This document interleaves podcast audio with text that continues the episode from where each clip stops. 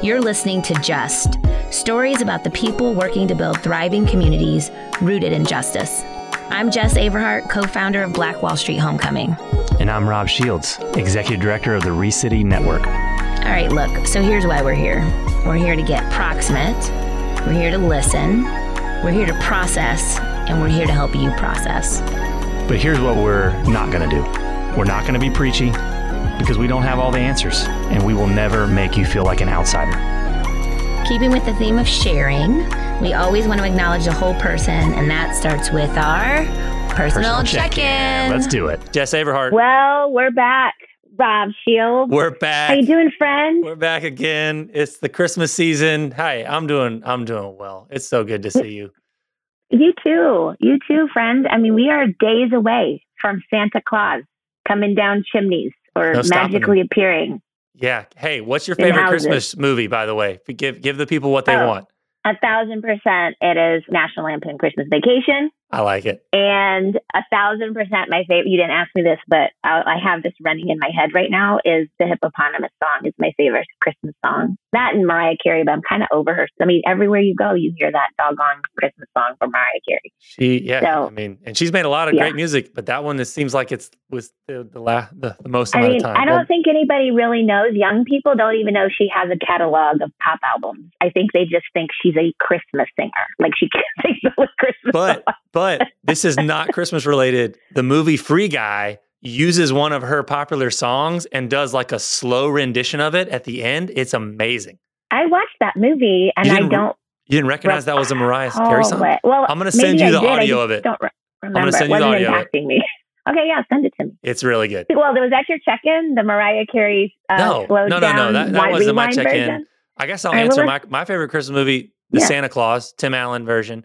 And even though I've Yeah. seen that like every year since I was a kid, I actually found out about the trivia stuff on IMDb, you know, International Mhm. whatever it stands for, movie database. And you can go in and just like learn all this cool stuff about your favorite movies while you're watching. So I'll go on and watch it and like get the all the behind the scenes stuff as you're watching, which is really fun. So I learned some cool stuff about my my favorite Christmas movie that made it feel that. brand new. Yeah, you should do it. You should do it for National Lampoons. You probably find out some crazy stuff because Chevy Okay. Chase was a wild dude. Yeah, still is. I think He probably was a handful age. on set. You'll probably learn all sorts of stuff. I'll, I'll, I'll ask you. I want to ask you about. I'm going to text you about that later. Like, what did you learn about Chevy Chase when you it might looked at paint it? me. It Yeah, might mess maybe. me up. That's yeah. true. I have to wait till after Christmas just so I That's can true. recover till next year. Yeah, no, but my, So my what- so- personal check in is I'm coming in hot from my four year old son's Christmas preschool pageant. So they did like, they Ah. all dressed up in nativity characters. He was a sheep who went on strike. So he was, Oh. everyone came out in costume and he refused to wear the sheep hat. I guess it was too embarrassing. And when he came Oh, out, they had hand motions, everything.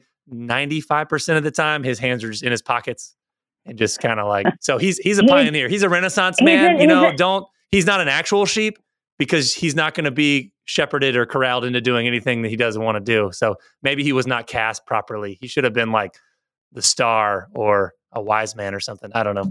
No, he's a renegade. He's his own man. He's his, he's independent. He's a trailblazer. He's an innovator.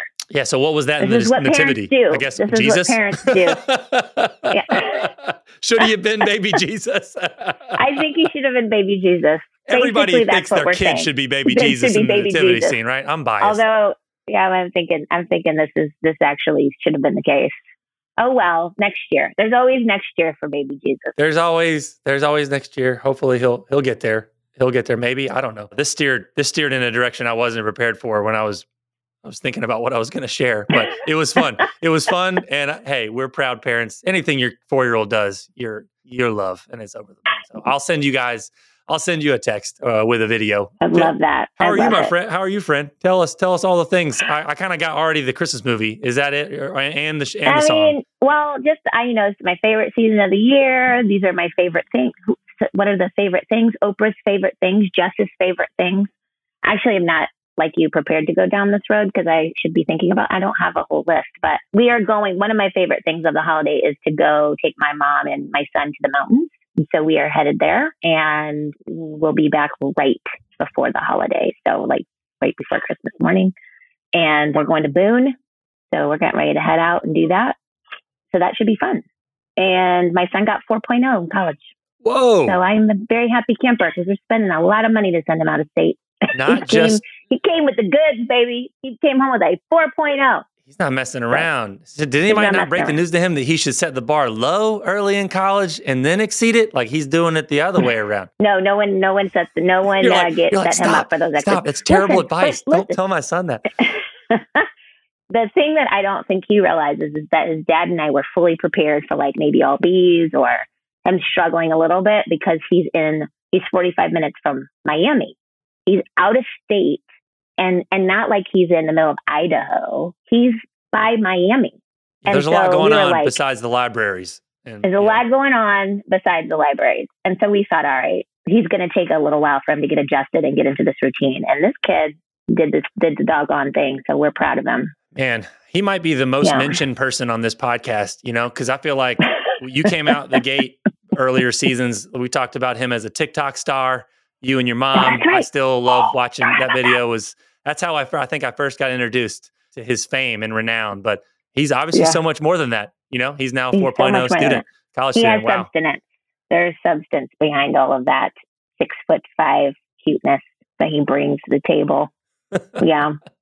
Well, and speaking of not six foot five, but cuteness and sweet friends, can we move it? Was that a good Look at that. That was amazing. Know. Usually I know. I'm the What are one you- that does the bridge and you just killed it. That's you. You got it from now on. You you take that. We got our sweet friend Maggie Kane on. Maggie, you on and tell us how tall are you, girl? Girl, I'm five. I'm five eight, but people say I'm actually five seven. Yeah, I'm the same way, girl. So we're like, you're like five seven, five eight of cuteness. Thank you for joining us today, my sweet friends. It's always good.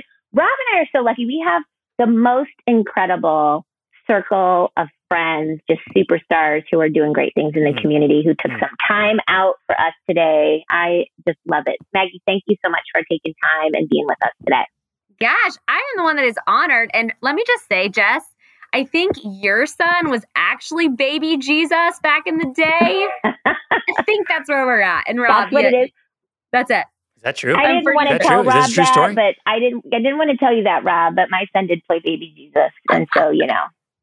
Hey, we okay. got We- we got multiple parts in the nativity. We just need to assemble this. I've got the Right, sheep that's costume right. is literally right there. I mean, well, let's That's bring right. it. There's more to it than mm. just the babe. That's exactly right. Well, That's true. Maggie, we we you- girl, you have been busy this year, and so I want to introduce you. I mean, so many of our listeners probably know your story, but for those who don't, this is going to be a true treat to learn about you personally, but also just your passion, how it comes to life every day, every morning when you open a Mhm. place at the table, like. You are a place in the community, truly, and have been for so many years. I remember, and I, I'm going to read your bio in a minute, but I remember when you were raising money, when your store was, it was not open. You were out there pitching this idea, trying to get people to understand this concept. And so, man, you've come a long way, sweet friend.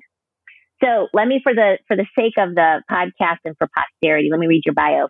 So Maggie's the founder and executive director of A Place at the Table. It's Raleigh's Pay What You Can Cafe. Yes, you pay what you can.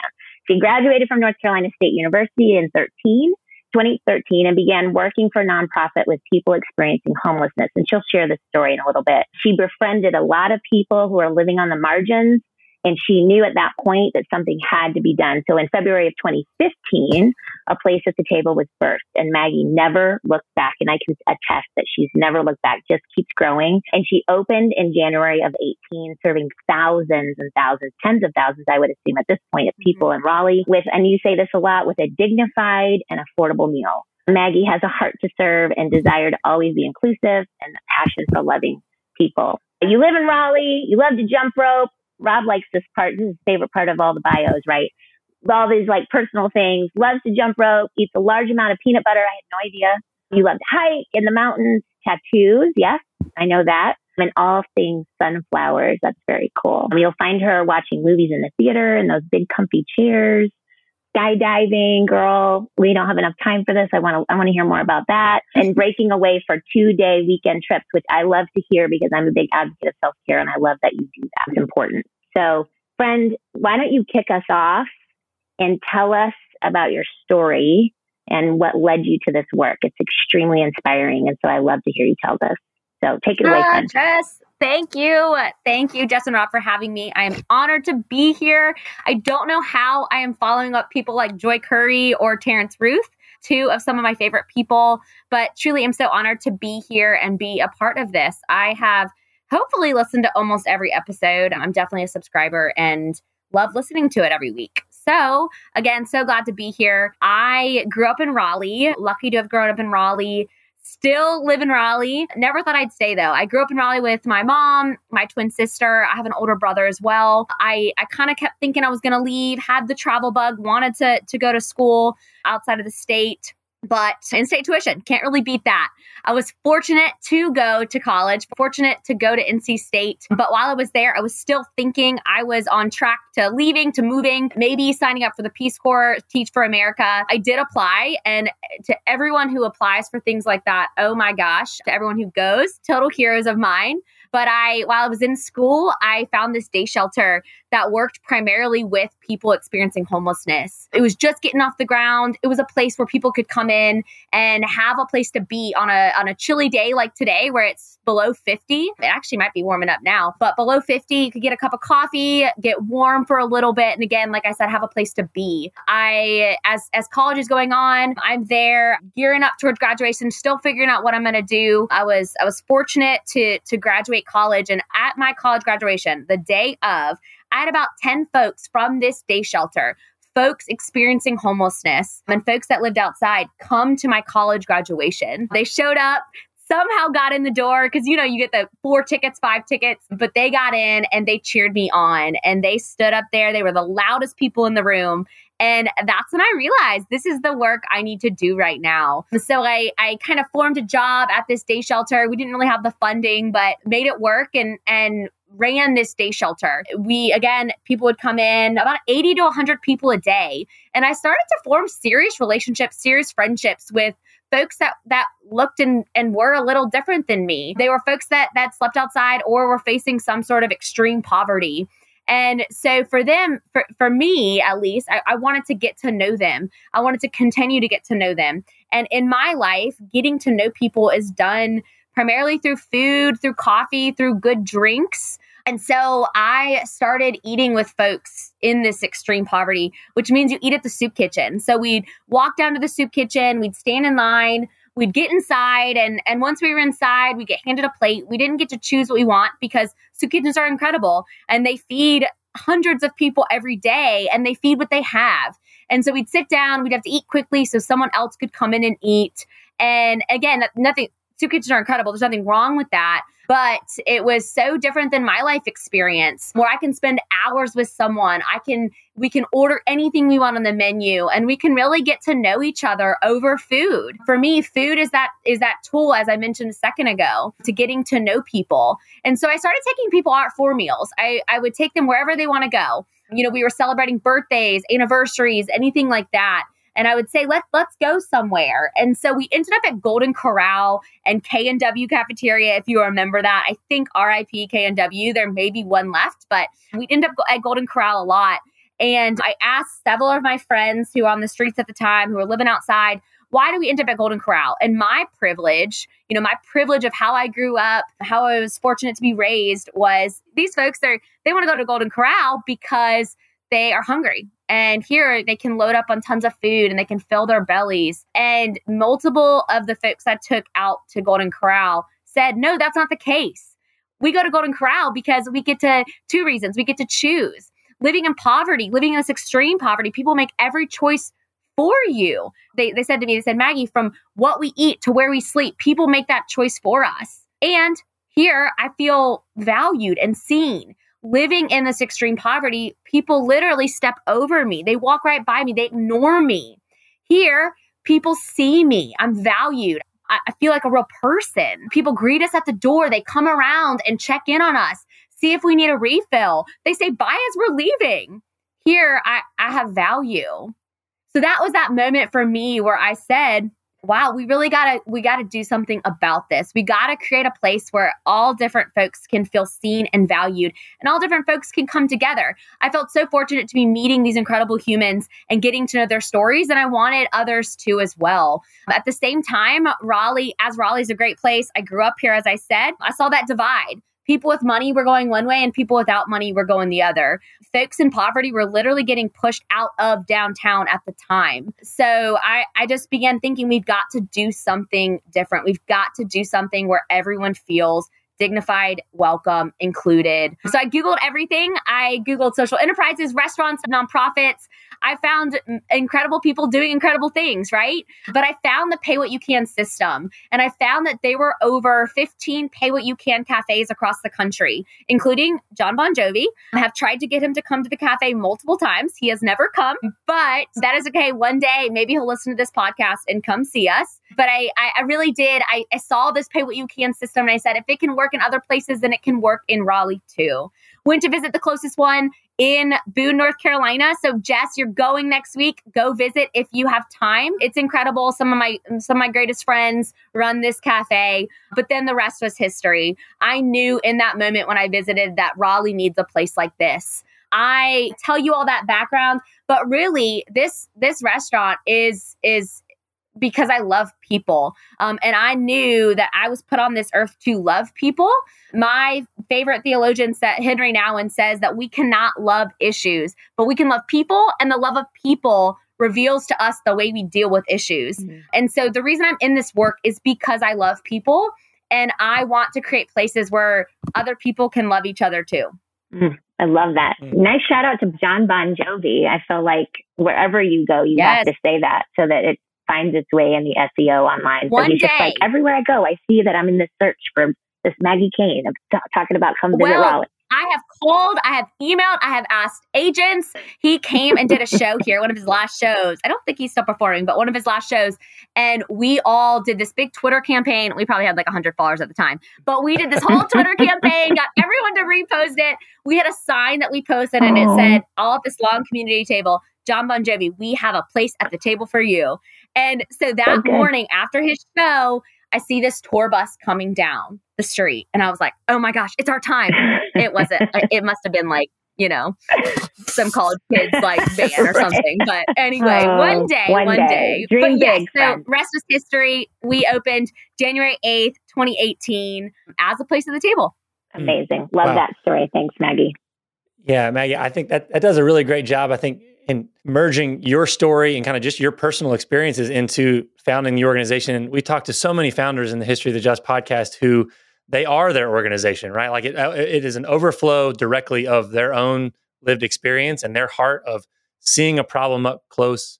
We always go back to this kind of Bryan Stevenson. Talk about somebody who we've we've been, hey, would love to have him on maybe we can pitch them together. Maybe we'll pitch them yes. for each other. Like, hey, Bryan, come hang out with John Bon Jovi. We've already got him booked, and we'll say the same thing to the other one. I'm in. Be, yeah. We could do a Twitter campaign, combine both of our hundred followers. I think okay? that's one hundred percent should should be how we spend the rest of our holiday. Yeah, hundred percent. Right. But you're, you know, so that gets you to 2018. Yes. And there's a lot of layers of this story, right? Because talk about running a restaurant in COVID. We're, I want to get to that because. Yeah that is an industry that has been disrupted in any number of ways, let alone a nonprofit pay as you can model, pay what you can model during COVID. That that's part two of this question. Part one is I'd love for you to fill in the gap, right? So you experiencing the problem, wanting to start yeah. the organization, getting you to launch the restaurant. All right, that's getting you to 2018. Before we get to March 2020 and all yeah. the pivoting you've done, I want to talk about the in between and just a little bit about what the model looked like to experience in the in the early years you know, there's so many models of giving handouts mm-hmm. around food distribution for people in need. And yeah. many of them are still active. You mentioned that, hey, what you can model, there are many around, but there are far more, far more handout models. Four days away from Christmas, we're on the heels of Thanksgiving, right smack dab in the middle of a holiday season where the volume on handing out food through nonprofits is, is really turned up significantly, right? I mean, that's mm-hmm. when people think about nonprofits and the holidays, the image they probably think of is handing out free turkeys, right? I mean, that right. that's kind of the that's one of the the biggest metaphors that there are symbols or visual images people have. So in the middle of all that backdrop, you're you know you use language like it's time to reinvent how we feed those in need. And your story about Golden Corral and your friends in poverty touches on that a little bit. I'd just like for you to lean in a little bit more into that in the early years. How did yeah. you can you elaborate on what you're reinventing and what you started to reinvent kind of 2018 up until the pandemic, how you saw that play out and really what did that kind of reaffirm this idea and this hypothesis you had? Did it come up against challenges? Just kind of walk us through years one and two. Yeah, absolutely. Thanks for that question. So I will go ahead and throw this out there that one of my biggest regrets is I have a TED Talk. I'm really lucky to have been chosen to do a TED Talk in Cary, North Carolina. But one of my biggest regrets is that I called it Soup Kitchen 2.0, which there is nothing wrong with soup kitchens. And I hate that that like has a play on soup kitchens and and that is never that was never my intention at all. There's nothing wrong with soup kitchens. They're incredible. They are a handout and people need food. If we have seen now, you know, we see even more people are hungry and hungry and hungry. So we are in no way slashing soup kitchens or handouts. They are wonderful. We are just doing something a little different. So for us, when you walk into a place at the table, when you walk into 300 West Hargett Street, you see a normal restaurant. We look like any cafe you may go to. We look like any restaurant that may be your favorite for for lunch to go with friends. We look and feel like a regular restaurant. You hear good music. We were talking you were talking about Christmas music this morning. My one of my baristas was playing the Mariah Carey the Spotify Christmas playlist, and it was not Mariah Carey, Jes. It was Ariana Grande. I didn't. She know keeps she coming Christmas up in songs. this conversation. We're we're just name dropping. We're shamelessly. We're trying to get some celebrity guests coming All on. these people. I will say her her Christmas song isn't as good as Mariah Carey's, but so you we hear you hear good music, you smell good food. You wouldn't know we're a nonprofit restaurant or pay what you can until you get up to the register. And you see you see a full menu and you see that all prices are suggested prices. So what that means is folks can pay the suggested price. They can pay more and pay it forward for other people. They can pay less because we know some weeks are harder than others, and all you can do is just pay a couple dollars. Or people can volunteer for their meal. So instead of a handout, we're a hand up. So everyone can take part in it. You know, whether you're dining there, volunteering, eating, whatever works for you, donating, you get to take part in this cafe. It is, we really believe we're, we've become Raleigh's community cafe, where again, everyone can take part in it. So before the pandemic, we were open two years and doing pretty well. Every single day, we had people coming in and paying the suggested price, paying more, paying less, volunteering. We saw over 80 people a day volunteering for their meal. They were coming in because they wanted to be a part of it. They wanted to to be in relationship with other people. Our mission is community and good food for all regardless of means. And so we we do that and there's a reason why community is first. In everything we're doing, whether we're eating together or volunteering together, we are building that community that we all need in life. And so I'll tell you a quick story, a reason again why we're different. We have a guy whose his name's Dave. He's been coming to us right as soon as we opened. He was day one, showed up wanting to get a meal and volunteer. And so he would order a waffle, order whatever he wanted. He'd sit down and then he would do dishes for hours.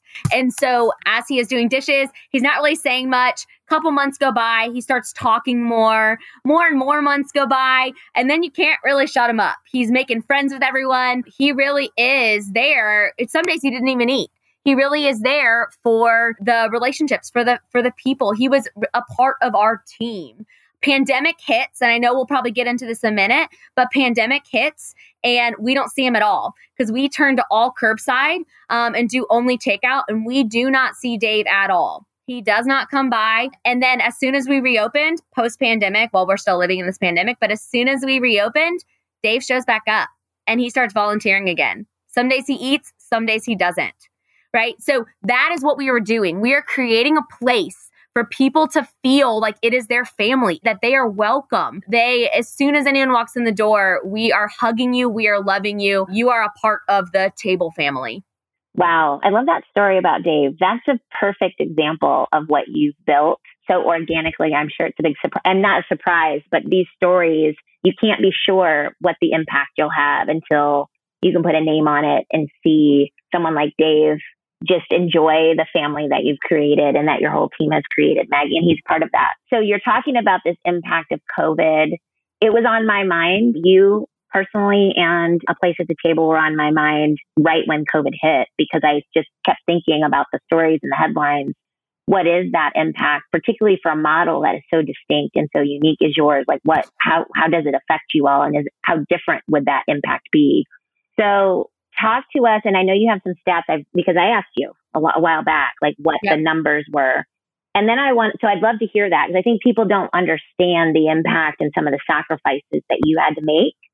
And in particular, the decisions that you had to make. So as a leader, as a founder, you have to sit with these sort of choices, these crucible moments, and you have to ask yourself, well, what's in the best interest of those that we serve and make sure that we keep our doors open to continue to serve. So why don't you talk about the impact, but then also like maybe talk to us about those quiet moments that you had for your leadership, like those decisions that you had to make and how you how you were able to navigate that. Sure. Yeah, absolutely. Thanks for that question. COVID was really hard on everyone and it was it was definitely hard on our team, on our cafe. People don't get into the restaurant business because they want to make a lot of money, because they want to have a good quality of life, right? You got to really love it. And restaurants were were hit hard during the pandemic. So, as I said, we shut down. We did not close. We just turned curbside. So, we shut down the inside of our cafe and our team our team came together and actually you know all agreed we want to be here we want to feed people we saw the the big hunger need as i mentioned earlier more and more folks were coming to our door more and more folks were hungry more and more families were showing up and we really knew we needed to stay open to feed people ironically we became the soup kitchen because the soup kitchen shut down for a while to reevaluate so for about six months, we fed upwards of about 400, 450 people every single day, a curbside takeout meal. Wow. Our model, I know I have financial people on here. Prior to the pandemic, about 60% of our customers paid for their meal or more. 40% of people volunteered or paid less. Pandemic hits, 450 free meals a day and 0% of paying customers. Okay, maybe 99.9% of, of non paying customers and like 0.001. And it was like my mother who would right. drive through. and so we did all free meals for folks. And honestly, we were overjoyed to do it. We knew we needed to do it. Again, we wanted to really feed folks. It allowed us to up our partnerships with lots of other organizations in the Triangle. So we now partner with about 20 other organizations in the Triangle to get meals to folks. So that was such a, a positive bonus and a, a way we were able to build even more relationships. But we did, after about six months of that many meals, we realized that this is not our mission. It is not sustainable to continue this way. Our staff was wearing down. Things were things were just not good. It was getting a little violent, to be completely honest. So we shut down for about a month we reevaluated and we found a way to get back to our mission, adding volunteers back, adding folks paying less back.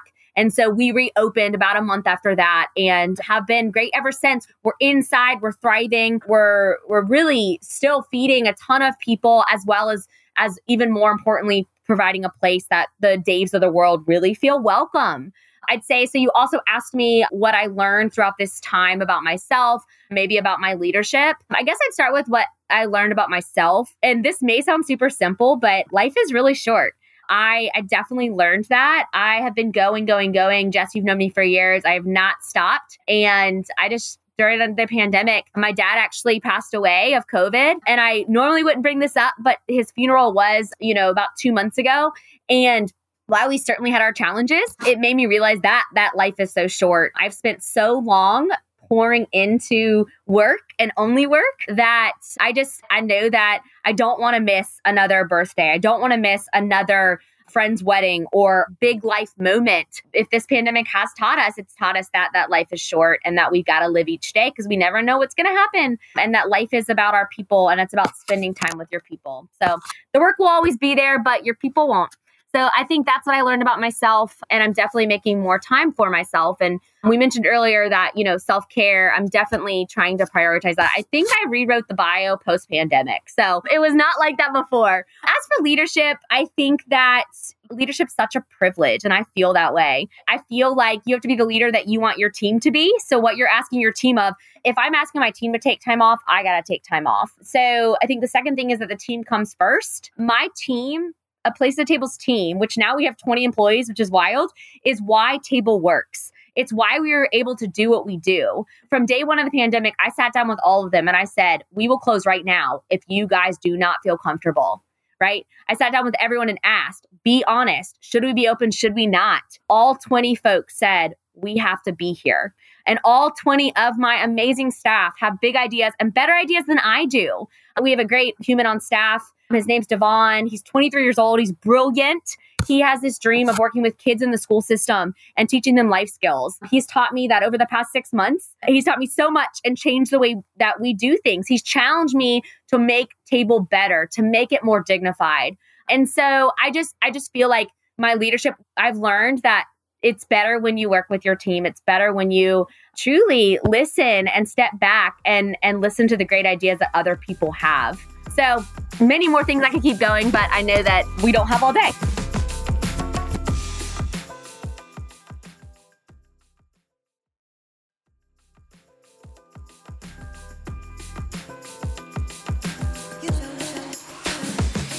I love that, Maggie. I, honestly, I'd love to lean in more on that and pull that thread. You, you you kind of talk about preserving the dignity of people, the dignity of those you serve, being more people centric in your own leadership, in how you you serve your own team, and how necessary just people are that fuel the mission. Yeah. And and it's not people are not an in, they're not a means to an end, and that you just use them up to get to a greater good. No, they're they're the end game, and they're they're what matter, Yep. right? And if you lose sight of that, you can end up. I've heard it said you can end up being a vampire, right? Where you're just kind of you're suck, sucking the blood of people, you know, at, at their expense to get done what you want to get Yep. done. That's not really a Christmas theme metaphor, but that's the one that came to mind. Sorry, it's a, it's a couple months after Halloween, but but dignity. Let's talk about it.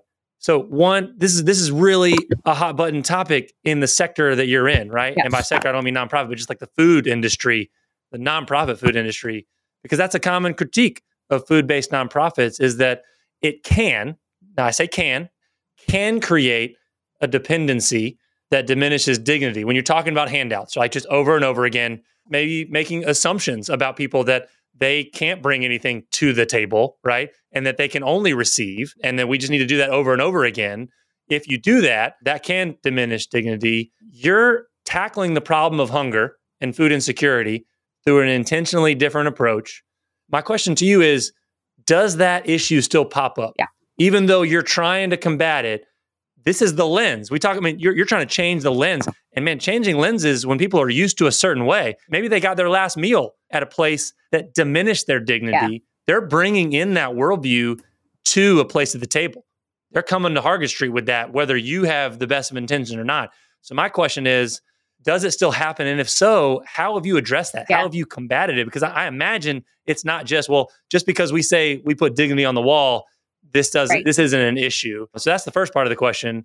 And the second part is like, what's the vision that you're working towards for the people that you serve, for people who are in material poverty to move past where they are so that this isn't something where they have to come and eat there for free forever? What is your goal and how do you get them there? Yeah. Great question. I love this question and and super honest, super transparent. We notice every single day things that we are doing that is not ensuring dignity of folks. And we try to own it. We call each other out on it.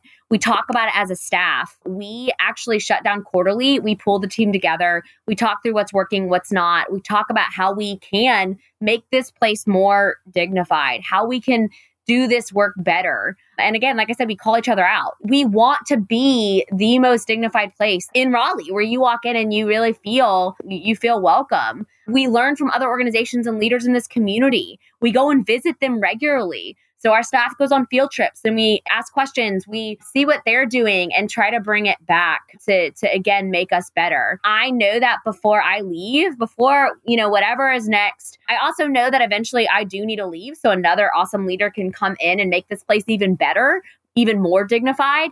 But I know before I leave, I'm going to make sure this place is as dignified as possible. I've always said that I'd rather us be doing everything possible for things to be equitable and inclusive for the next five years than not to be for the next 20. I'd rather pay our staff a living wage for two years than to be open for 30 paying menial wages, right? So things like if I was given an example, we have multiple examples, but the token, people, so for all who do not know, we have this token. It's a wooden chip. It's a free meal for folks in this community. A hundred people a day use this token and they love it.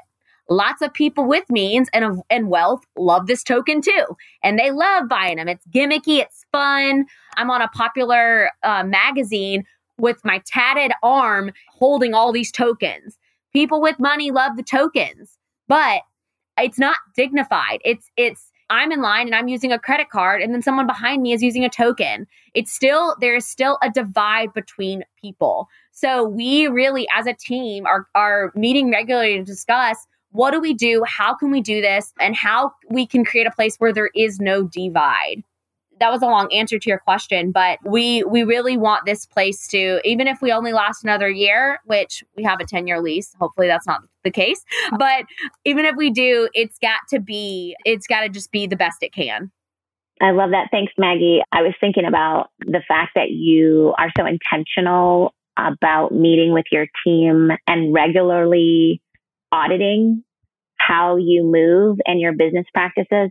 And where I was thinking about is just like I don't know how, you know, as a founder and as an owner of my own business, it actually is fairly convicting because we're moving so fast and you're in like this COVID, post COVID environment where things are moving so quickly that you may not, you can use it as an excuse not to take the time to audit and to reevaluate and make adjustments. And I think it's just really, and I don't know that I've done that. I don't do that regularly. We do it almost as it's needed, like when the fire, when something's on fire Mm-hmm. And so I really appreciate the way that you really center your core values around this and, and around dignity, but also really seeing all of your patrons equally. There's equity there and making sure that the practices stay in step with that. So, and, and then you're not perfect, but I love the fact that you, you own that, right? You own that as a business owner and as a founder, taking your organization to the next level. So well done. As I get into this next question, this whole season has been sort of grounded in this idea of fusion friendships. It really starts with Rob and I. I mean, they're every week. We're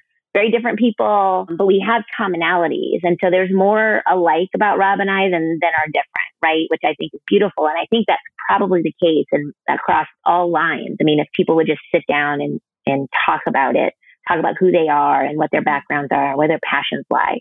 And so I'm if they'd only just come to the table, just you know, they, place at the table, find their place at the table. Thank you, Rob. See, this is why we work.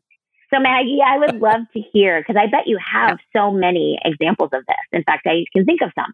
But you have so many examples of this, right? A fusion friendship yes. where yes. there's differences, but your passions align you.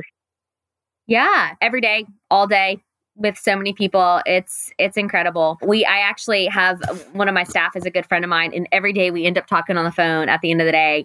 Did you remember what this happened? Do you remember what this person said? But so i actually have two because i didn't rob i didn't answer your last the last question you had. I skipped over it by accident. But to your point about what is next for folks is similar to this. It's just re- reminded me of it. We have this guy named Howard. He, I've known him for about 10 years actually, because again, I've been lucky to do this work, working with people on the streets for 10 years. And while we don't just see just folks on the street, obviously. We, you know, Howard is one of those guys. He's one of the guys that has lived in a tent for the past 30 years and he is okay with it. But he started coming to me a couple months ago and he said, Maggie, I really, I really want to work. Like I'm ready to work. I'm ready to have a house. I'm ready to, to move up. I'm ready to start doing things that are, and I don't, I don't ever you know, judge someone. If he wanted to live in a tent for 10 years, that's great. Like he loved it. And so he started coming to me and he showed up every single day and said, Maggie, I want to work. I want to work. I want to work. And so I called um, my, my buddy Dean Ogan, who owns Rocky Top Catering. So plug for him. If anyone needs catering, it's Rocky Top. And I said, look, I know you're always hiring and I know that it's hard to you know, give folks a chance who may not have worked in 30 years. Would you give my friend Howard a chance? And he said, absolutely. And so, with being as big as Rocky Top is, there's so much paperwork, there's so many different things. We really bypassed a lot of that. He pulled a lot of strings. We helped him open a bank account, and Dean was doing this along with me. Dean sat down with Howard over and over chatted with how he's doing, what's going on. We connected him to Southlight, an organization that will help him get housing. And so I kid you not, Howard has showed up every day to his dishwashing job and loves it. And and Dean loves him and Howard loves Dean and it's been just really incredible to watch these these different friendships like in in other way friendship work and move. It's just really neat. But another story I'll tell you, we have Wake Tech culinary at table at night so they use Wake Tech Culinary School uses a place at the table's kitchen at night when we're closed. And that's been a cool partnership and relationship to have. It's making culinary accessible to everyone. You know, Wake Tech is way the like way out there, right? It's like feels like you got to hop on four buses to get out there. So they wanted a space downtown where people could who rode public transportation, who live downtown, could have culinary be accessible and have maybe jumpstart a second career, maybe learn how to cook and get a job in a restaurant. So we had this guy who volunteered with us regularly. His name's Danny. He started he's he wanted to sign up for wake tech. So we sat down we filled out his paperwork and wake tech also did it for free this semester and are doing it for free next semester too. But we filled out his paperwork he started taking the class and he made it to every class four nights a week. That guy who lived in a hotel east of town showed up to take this class. He would send me pictures of his loaves of bread, of his croissants every single day. And so the day before the last class, he texted me and said, Hey, Maggie, I hate asking you because I know you're busy, but do you think you could pick me up? I, you know, we had to take home our sourdough bread and start it and put it in a bowl. And I didn't want to take this big bowl of bread on the bus. And could you pick me up and take me so my bread will be good for class? So you better believe it. He was waiting outside with his big bowl of sourdough bread. and he got in my car and he showed up to that class awesome. and he graduated from Wake Tech culinary. It was just awesome. such a cool moment. And Danny still comes every day and tells me what the things he makes, the jobs he's applying for. So it's it's a really neat place that allows folks from all different areas to come together. And you know, where else would I see Danny? I wouldn't. I wouldn't. Like and and so anyway, that Great. there's a lot of fusion friendships happening, and I'm I'm lucky to be a part of it. Mm. Love this. This is so good right before the holidays. Doesn't it make, make you happy? These are great stories, Maggie. This is it's awesome, and and it's so. I, I think it just it really rings so authentic, Maggie, because these are your this is your day. These are your experiences, yeah. right? I mean, this is you, this is not you pontificating at a ten thousand foot level about a problem that is distant. That proximity theme is one that we've carried from the very beginning of this podcast. And you're living it. You're living it, which is why you're not talking about clients. You're talking mm-hmm. about friends. You're talking about mm-hmm. family. You're, you're talking about brothers and sisters, people who, and you're talking about mutually beneficial relationships. And that, that you can tell, you can, you can hear that because you're talking about the things that you're able to make possible for others, but you're spending more time talking about the things that they're teaching you. Absolutely. And that, man, that mutual dependency that's just so refreshing because I feel like those examples in the space that you occupy, I know it it it takes work. It takes work to fight for models that preserve the dignity of the people that you serve and it takes humility to have a lens of saying what can I show up today to learn, not what can I show up to give. Yes, you have things to give, but it feels like the posture in which you're taking it is what do our customers have to teach me today? And you're excited. You're excited to learn those lessons. It's The best part about my job. It's not a job, truly I love it. It doesn't sound like a job. It you, it does not sound like one at all. And man, I I wish more people had had the blessing and the privilege right. to be able to to see their work that way. Right. You know, and it sounds like you clearly do. So for people who are inspired, you know, like us, like Jes and I, I, I know we're not the only two by this conversation, and they want to take yeah. a step. What would it? Look, what's just one thing that people can do? We're four days before Christmas, yeah. right? You know, so I, I imagine this is probably not like a a blitz. You know, ride the wave of the holiday action step, but maybe just something that even if they're hearing this in the new year, what's one thing that people can do to show up and take a step to get involved directly with a place at the table if they are local to the triangle here in, North Carolina and maybe and or if they're not wherever their context is. You know, we have listeners from all across the nation, all across the world actually, who are listening. I don't know I don't know how they found us as a place-based podcast here in Raleigh, Durham, North Carolina, but what's a way that people can step step up and get involved in the kind of work that you're doing where they yeah, are. Yeah, yeah, Well, I think I think first, like just in life in general, how you can show up and get involved is is show up for your friend, your neighbor, someone in your life. You know, mail a card to someone, send an email checking in on someone, call someone different once a week. You got to take care of your people. I, I, you know, if this pandemic has taught us anything, you know, I said earlier that that life's too short, but it's really taught us that people are lonely uh, and that we need each other. We at Table are fighting food insecurity, but we're also fighting community insecurity, that loneliness. So I think that one thing is just to love your people f- and find people that love you. Life is better in community. Life is better when we do it together.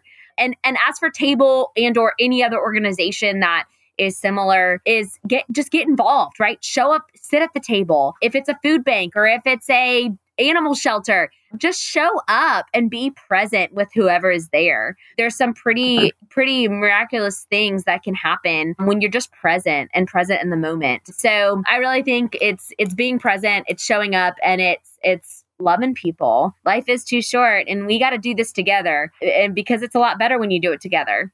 More, way more fun too. and better it's way more, more fun. fun. Yeah, love it. Mm. I love that. So good. Mm. You sound like you're having fun, Maggie. And we had a lot of fun just listening to more of of your experience. I know we've been following your story for some time, but just to hear it end to end, you know, and just in in one sitting is a blessing. And I hope that people are local do take you up on that yeah. offer to come to the table and or to create that table in their in their context if yeah. they're not and anyone can it's like not trying to do you disservice but like what you're doing isn't no. something that can't others can't Absolutely. do right i mean like oh, you you are uniquely you nobody can be a maggie kane but don't try to be a maggie kane but they can take the values you're upholding and they can replicate them in their context which is really inspiring because it's not it's not something that people can just listen to this and be like wow that's good for her but that's I right. could never be like that. Right. And you can call me and I'll help you. I'll help you. I'll give you all the documents. I'm not, I'm not going to come open a Pay What You Can cafe in your town, but I will. When you're not when you're not rocking out backstage with John Bon Jovi, no. right, and Mariah Carey, you'll you'll take the call unless you're on stage. Unless they pull you out for that I, solo, then you might have to call. Don't worry, I would still take the call.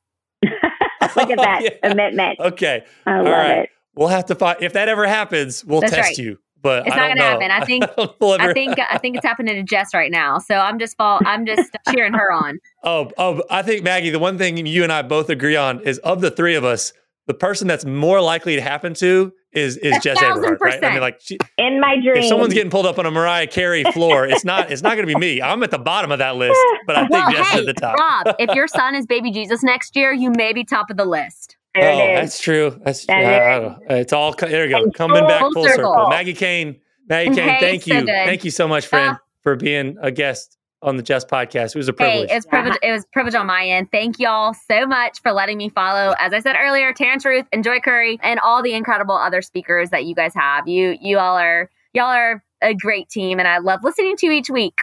Thank you, Maggie. Oh well, it's it's a joy, and you people like you are the ones that make it special, right? I mean, you, you named a few. There's been a 50 plus that it's just amazing, Jes. You talk about it. it's a deep well in in our area yeah. of people who are just doing amazing work. We're lucky. It sounds like you're connected to uh, a good bit of them, and so I hope you have a great Christmas. Y'all Merry Christmas to you, and for all our listeners, right? Merry Christmas for the Jess Merry podcast. Christmas, Merry Christmas, everybody. all right, thank you. Well, Maggie Kane, everybody. Maggie Kane. Maggie, Man, Kane. Maggie Kane. I mean, she's something else. She's a little fireball. If Red Bull was a done. person, yes, It'd be Maggie Kane. I feel Maggie like she Kane, should. While we're while we're just making these random shout outs in this episode shamelessly, we should be like, hey, plug for trying to get Red Bull to be a sponsor of this because she feels like she'd be a great spokeswoman. She's just got so much great. energy. It's amazing. It, it's like you want to go and just go accomplish your day after spending time with her, right? It's infectious. Yeah. Yeah. I mean, it's like she channels her power for good. It's like everybody has this, like their secret sauce Maggie's is all like she's channeled it, hyper focused it for good, which is why she's able to get so much done. I love that. So, what was your big takeaway when you think about that interview? What's the thing that you know so much of it stands out to me? But, yeah, you yeah, know, what's the big what's the thing for you? Well, she was an amazing storyteller, right? I mean, yeah. she and she talked about TED Talk. Is. So, you she know, is. the the TED Talk that rules them all, our boy Bryan Stevenson. You know, when you do the research on his TED talk and why it's the most successful in TED history, it's because he spent 60% of his talk telling stories. And I feel like that's a gift that she has that makes, you know, the model really come to life is that she's she's an amazing storyteller and that that's how people that's how people get inspired and, and like us, like right now, we want to go because we're because she spent most of the time not reading stats but just telling stories and that's just kind of how it's how the human mind works. So honestly, the the big one of the biggest takeaways was that story about Golden Corral. I think it hits a lot of notes on the misperceptions that people from privilege, like myself, that never experienced material poverty. Oftentimes, the danger of what we can assume when we're not in close proximity and we don't we don't have friendships with people who are in material poverty is that they just need stuff. They just need stuff. Yeah. If you just throw stuff at them and this is the holiday season, right? I think we still live this way a lot of times culturally. Is if we don't know poor people, we just think that poor people just need stuff. And when that Golden Corral story, talking about how her friends who are in poverty, she thought they want a Golden Corral because they just you know need stuff. You know that that's part of it. They're hungry, yes, but the things that seem more meaningful, that were more meaningful to them, were the dignity that it restored for them of feeling seen, of the power to choose right? Of being yeah. able to control the own narrative of their own story a little bit instead of just always having stuff thrown at them or their life being dictated for them by society and the limitations of their financial situation, but they felt like they had value. And mm-hmm. that is more important. But you're not having to choose either or, you know? And I think that's oftentimes I just think we we just don't view this issue of poverty through a, the holistic lens and the nuanced lens that it is. And I think it's because we're relationally poor in that we don't have friends with people who we don't have stories like that in our own lives. Mm-hmm. so we make assumptions, mm-hmm.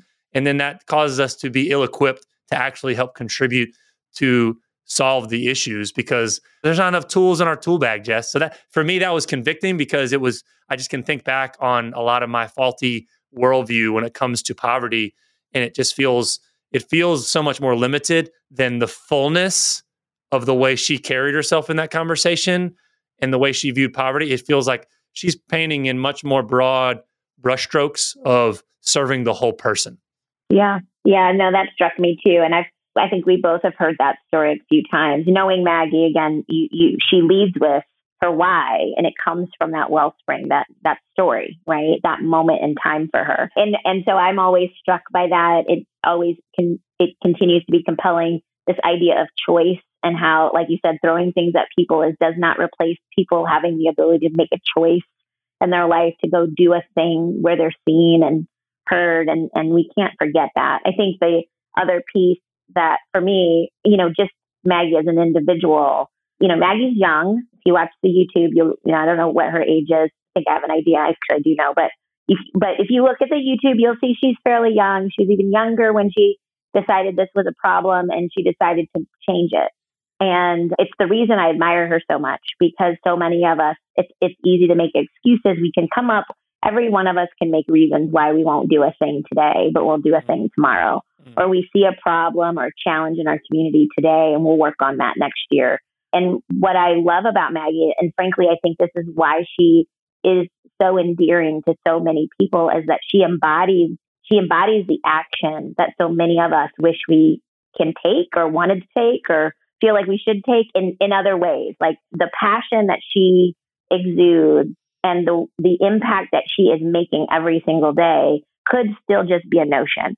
It could have still just been left at the mm. table over that lunch with her friends, and it didn't. It's it's materialized into this this community center, and I mean a center of the community of Raleigh. And I think that's powerful. And it's not a shaming moment or a critique, frankly, for those of us who are listening who haven't done a thing. It should be an inspiration that at any point we can choose to make a difference, that we can really choose to change the world around us in our own special ways. And we have to connect our why to the work and watch things happen. Mm. Like magic will come from that. And and if you doubt it, listen to the podcast again because yeah. Maggie is the example.